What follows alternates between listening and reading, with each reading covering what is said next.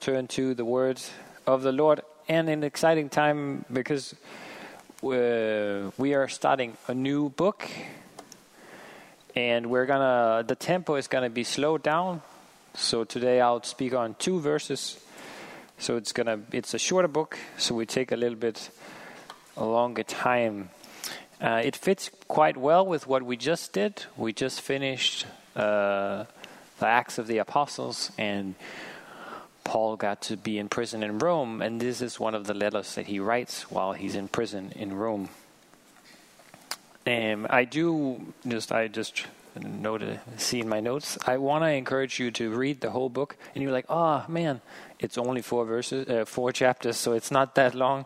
Uh, but I would like you to read the whole thing, because as we're going to go into the details every week, it's good that you have a framework for it and know the whole picture, so we don't get lost in the details, but we have the eyes on the whole thing. Uh, so you can see on this slide where Colossae is if I can, if this is not working. Okay, well, it's over there. and I have a, I have a, oh, this is even less, but there's a big, uh, there's a big arrow, so you can see it's there. Uh, and so he was like, "Oh, uh, are you gonna show this great video of the ruins? I'll show you what's left. Um, this is what's left of uh, Colossae. A few rocks uh, because not long after this uh, uh, this letter is sent in this is valley where I can't remember what it's called. There's a actually a, big earthquake and the village is is actually destroyed.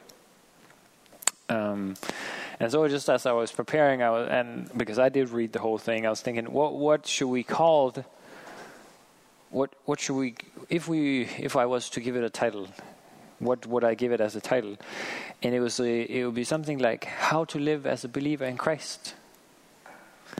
Um, and so um, the setting for the letter is that we have Paul in prison, and he's he is uh, chained to a guard, and Timothy is with him. So it's actually Paul and Timothy. We will read that in a second.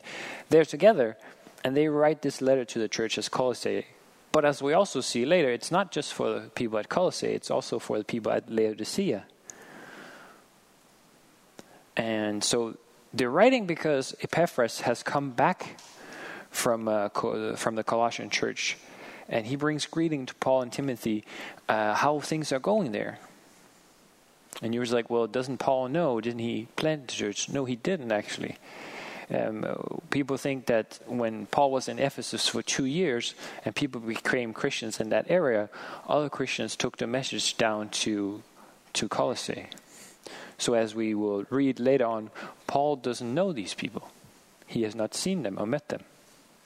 But they write to the church to encourage them, to teach them about faith, hope, and love and grace, joy, wisdom, prayer, and thanksgiving. Thanksgiving is again a big theme, and how all those things relate to who Jesus is. And now you get like a short recap. I still think you should read it yourself, but this is like a short recap of the book. Um, he delivered, Jesus delivers the Colossians from darkness to light. In him we have redemption, forgiveness of sin. Jesus is the perfect picture of who God is. We can rejoice even in suffering when we are in Christ. Paul has a teaching session, teaching session where he warns about conformity to the philosophies and human traditions, but instead encourages the believers to walk in Christ. And Christ is the fulfillment of who God is. And he cho- uh, the fullness of God chose to dwell in Jesus.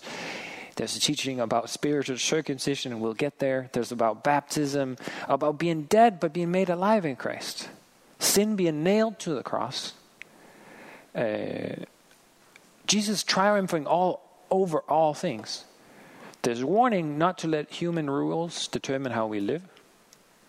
There's about putting on the new self, putting off the old self, walking by the Spirit in new life, letting the peace of Christ rule in your hearts, be full of the words of Jesus, giving thanks is again a big point in the letter.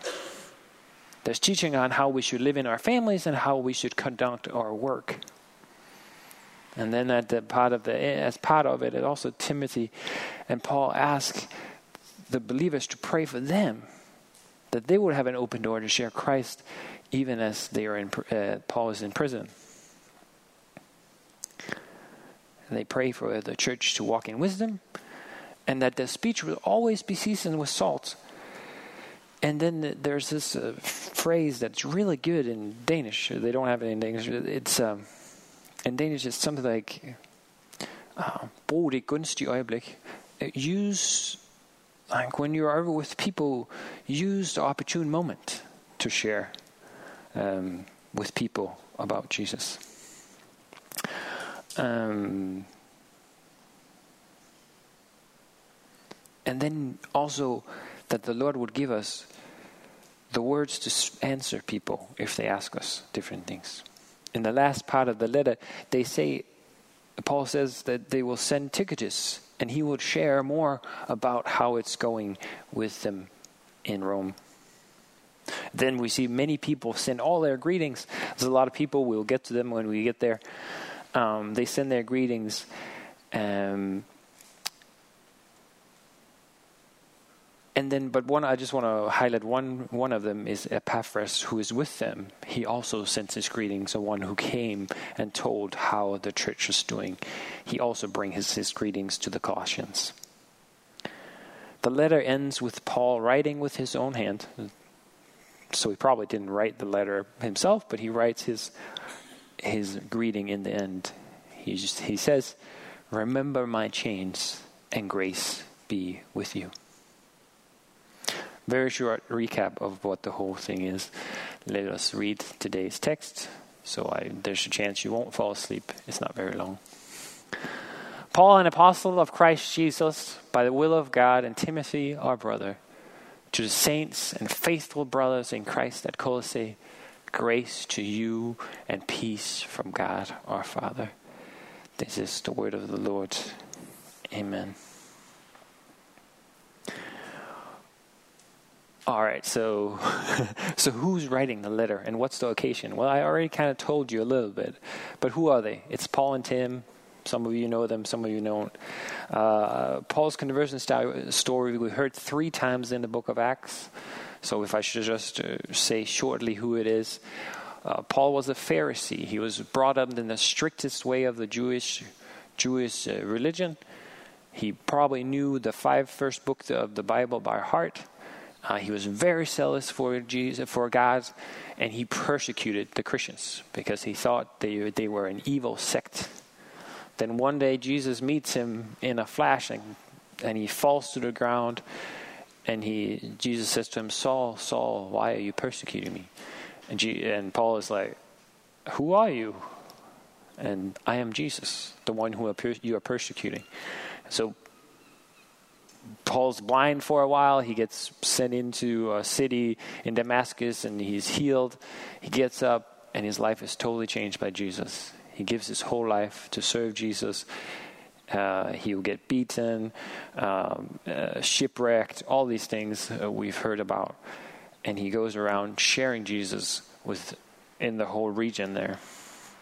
And as he's on those one of those trips, he finds Timothy in Acts 16 in Lystra, he's uh, and he actually circumcises him, which is a whole uh, subject. It's a whole sermon for another time. But um, but he is his son in the faith, and so they work together.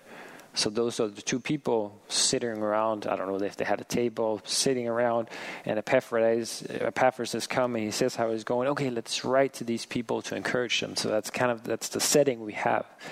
Um, as we look at the text, uh, there's some very important things, and and I hope I get them. I hope they come out correctly. We've talked about it at home, and I just I couldn't write it down the right way. So I hope it comes out by the Holy Spirit comes out the right way. Um, but but let's look at some of the words in the text. Who is this addressed to? Some of us might get a little bit uncomfortable with, with the choice of words, because the first one would be to the saints. If you have a Roman Catholic background, you might be like, what? Faithful brothers, okay, in Christ at Colossae. Okay, so we have to deal with what the saints mean, uh, because it's not what the Roman Catholics later did, where you were like some super believers get some special status. Uh, you know, saints means that we are set up to be set apart, set apart for God, a holy one, one separated, uh, one consecrated to God, one holy by one's profession and by covenant, a believer in Christ Jesus. That's what this. That's what saint means. He also points out the next part is so that was the saints part. So the next part is faithful. They're called faithful. They're living for Jesus and faithful in what the Holy Spirit has revealed by the teach, teaching of Epaphras and the other brothers and that had come there. And then it says, brothers. The, the language of the Bible also says God created man, which means human. So some people like he never talks about women. That is not exactly true. Uh, so in this one, brothers in okay, I'm not a Greek scholar at all. So there's the use of the word here is with an S and can also be used to include women. So it's a connotation of siblings in a family.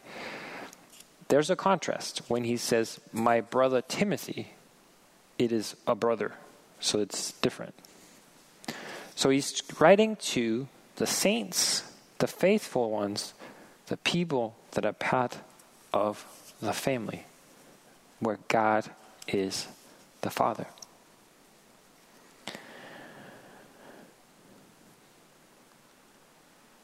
So Timothy and Paul are writing to encourage, to build up, to teach the people that are in the church that they are followers of they are it is assumed that they are followers of Jesus that they have repented and set their hope in Jesus Christ as Lord God. And you might sit there and say but why is that important? This is kind of one of the main points of my sermon so I hope it comes right.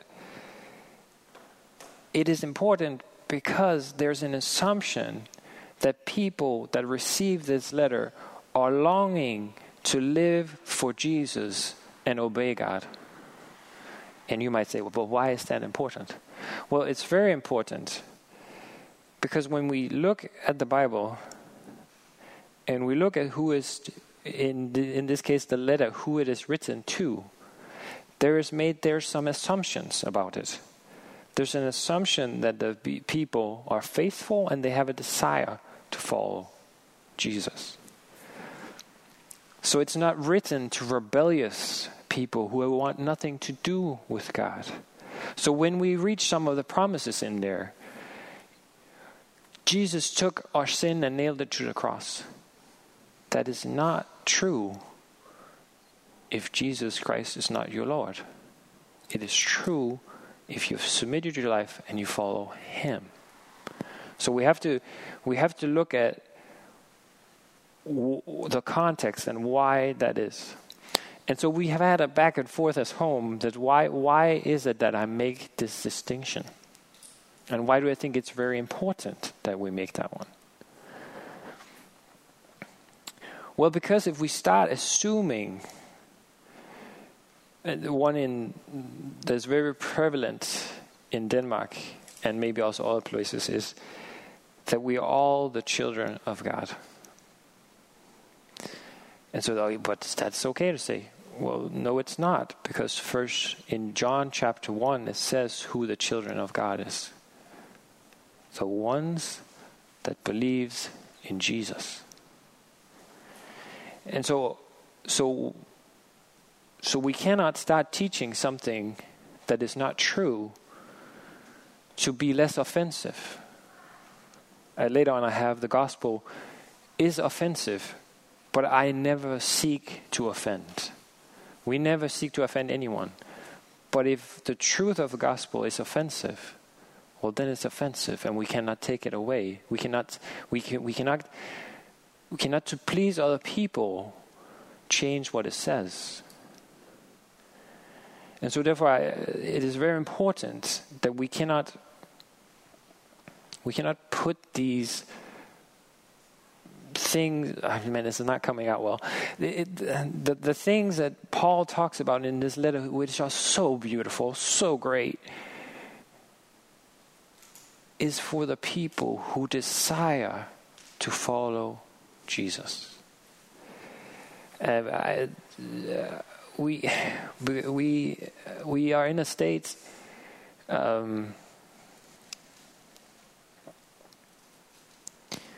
like I said, I, I never seek to offend, but the gospel is offended offensive, and we cannot let it be modified. Because all that's I need this verse first. There's no distinction, for all have sinned and fallen short of the glory of God. So that can be very offensive, at least in this time, to say that we have all fallen short. But there's so much hope in the next part of the verse.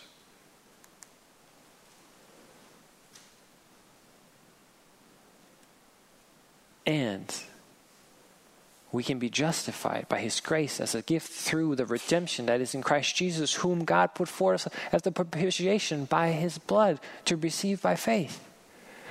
But we cannot claim the things in the letters and in the Bible if we don't have a desire and if we have not repented and followed Jesus. We cannot say, and there's the next one, we cannot, uh, I'm missing this one, we cannot we cannot expect to have the peace that passes all understanding if we have no desire to follow after Jesus. We cannot, we cannot ask for the Holy Spirit to give us power to live this Christian life if we have an intention to stay on the couch the whole day.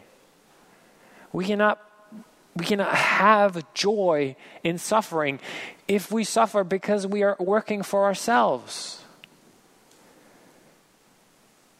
I guess since um, like summing it up is like we cannot expect the promises of God to be true if we don't have any desire to follow after Jesus. But then the good news. The good news is that they are all true when that is our desire. Then all those things that we read that that Paul is going to write to the Colossians are very true all the things about having peace. If we do what this verse says, we will have peace like nobody else. If we rejoice always, if we pray about everything with thanksgiving, our lives will be marked by an incredible peace that nobody else has.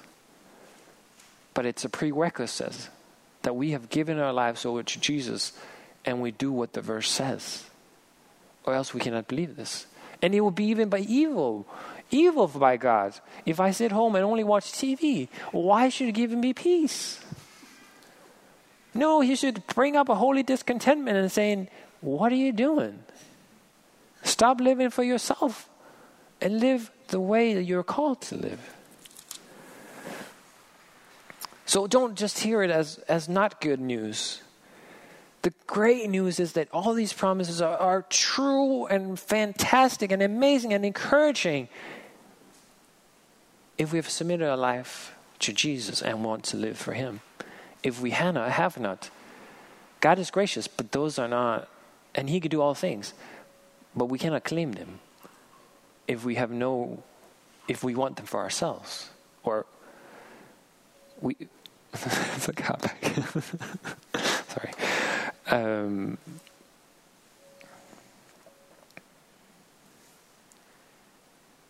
and if you are like, I don't think, I don't know if that's true what you're saying, well, about the letters, read every introduction. Every introduction in, in of um, of Paul's letters there's a strong, there's an, it all says that they are believers he's writing to. There's an assumption that people want to live for Jesus. They've given their lives for him. That does not mean he doesn't correct, and it doesn't mean that there's not things to be changed, to be to be challenged by. But there's an assumption that people have given their life to Jesus, and they want to live for him.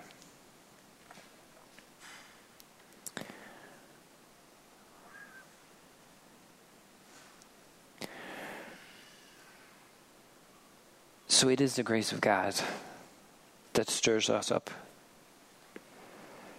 And so it's not, like we say, it's not a work, it's the grace of God that lets us see who Jesus is. It's the grace of God who who creates in us a longing to follow Jesus. So the questions would be from the introduction here today. Um, can can you take the remote from the TV and just press a button because the TV is going to go off if you just turn up the volume or something? I think the it, it's in the closet up there. Uh, the first closet. Yep. Uh, so the questions are the question here would be well, you know where I'm going. Are you part of God's family? That is the first question. Have you submitted your life to Jesus? Repented from your own way and said,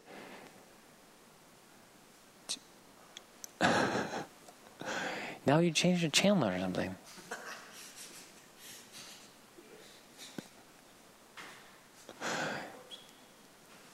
Can you? you should probably uh, press uh, HDMI or something or something. Okay. Well, um, so the first part is like, are you part of God's family? Have you submitted your life to Jesus? Have you seen Him as your Lord and Savior? Have you said, I want to follow you? Jesus' blood has been shed for you. You've been cleansed. You've been a new person. You have given your life over to Jesus. That's the first question because that's what he asks us. It's who he writes to. Then the next part is are we faithful? And then HDMI.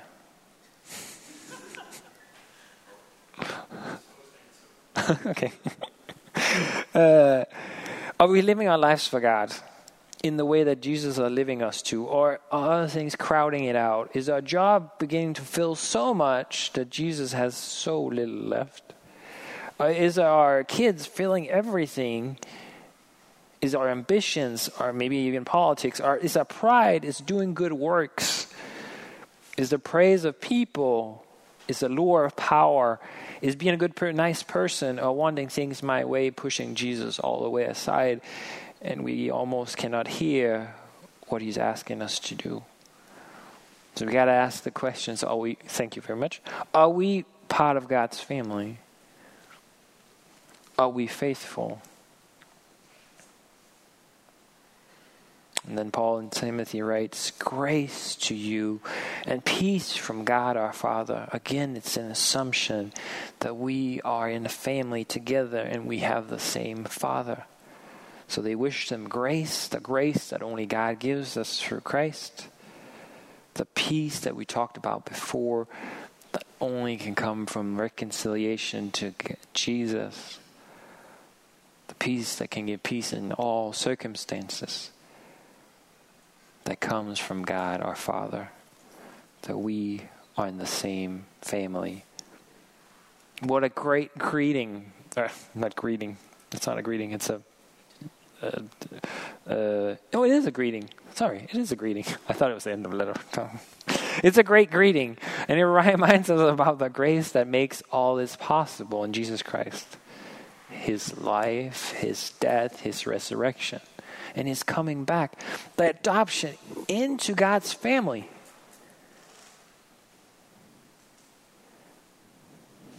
He is our God, and we are in His family if we have given our lives to Jesus. That's a call for you out there on the TV or there on the internet, and also here if you're not giving your life to God, if you're not seeing Jesus as your Lord and Savior. And also what I said, like I want this to be true for everyone. I want I don't want to say like this is not for you. Therefore, we appeal to you, be reconciled to Christ. So this and these promises will be true for you as well. That Jesus is glorious and great, and He has made a way for you to be reconciled to God, be adopted into His family. So that's our plea for you that you will do that. And you might have excuses. I've gone too far. I've done too much. Or like, I'm good enough. Both are lies. You're not good enough. You'll never be good enough. You're not greater than Jesus. Both of them say they're greater than Jesus. You're not good enough, or greater than Jesus, and you're not.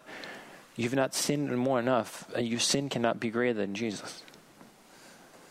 And we see that on the cross. You cannot out sin the cross. So the love of God shows us in the cross that you are welcome. And yet you can lay down your life for Jesus and come and follow him. Be adopted into God's family. So it's not a it's not a call to run away. It's a call, call to run to Jesus for forgiveness it's His work that I just said that makes it possible for peace, possible for grace. And by the Holy Spirit, we can receive that. To be adopted in and have God as our Father. And then adoption into what John writes in 1010 abundant life. The, the thief only comes to kill, seek, and destroy, and destroy. But Jesus says, I've come that you might have abundant life in me. That's the call for you if you don't believe, we wish you will become part of the family. Have God as your father. And as Susan was saying, it's redemption, forgiveness, eternal life that starts now. It's a call to turn and come to Jesus.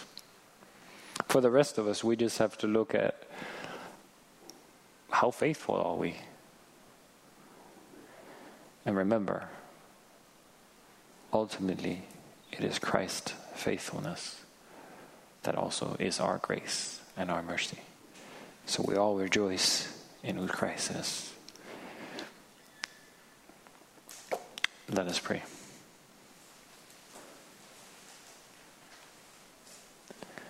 Heavenly Father, we thank you. We praise you for you are amazing. It's indescribable.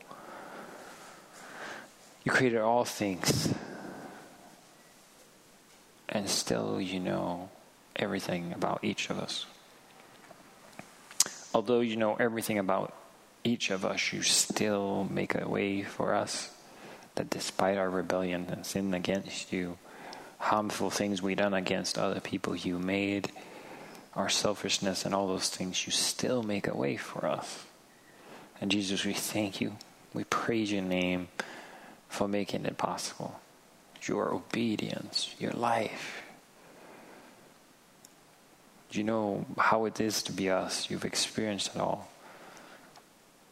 You do endured it all for the praise of your, the name of your Father and for his glory and our good. And we thank you and praise you. Holy Spirit, we thank you for every time we remember your the words of Jesus. That you guide us and you lead us, you transform us. You touch our hearts, you open up our eyes to see who Jesus is so we can even come. And so we thank you and praise you with great joy. And Lord, I'm asking that you will do that right now for people you're opening up eyes that they will see. Lord, I pray for each of us. Yeah, we've not been 100% faithful, we know, and we apologize and ask for forgiveness. But I pray that we will leave great joy in our hearts that you are the one who's faithful and true. And we you hold on to us as we try in your grace to walk by faith. So help us, enable us to do the things that you've asked us to do. Encourage each person to see, to walk by faith each day as you light up the path for the good works you've sent us to walk in. So may you bless each person with that.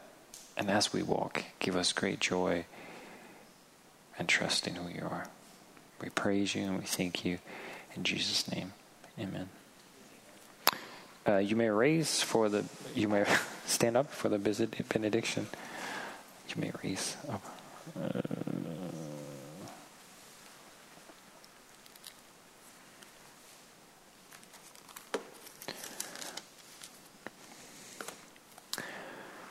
we read from Jude 24. Now, to him who is able to keep you from stumbling and to present you blameless before the presence of his glory with great joy, to the only God, our Savior, through Jesus Christ, our Lord, be glory, majesty, dominion, and authority before all time, and now and forever. Amen. Amen. Um, if you are new, uh, don't uh, run away. Lee has made a nice uh, dinner, so uh, come. Also, uh, we could use uh, some help with the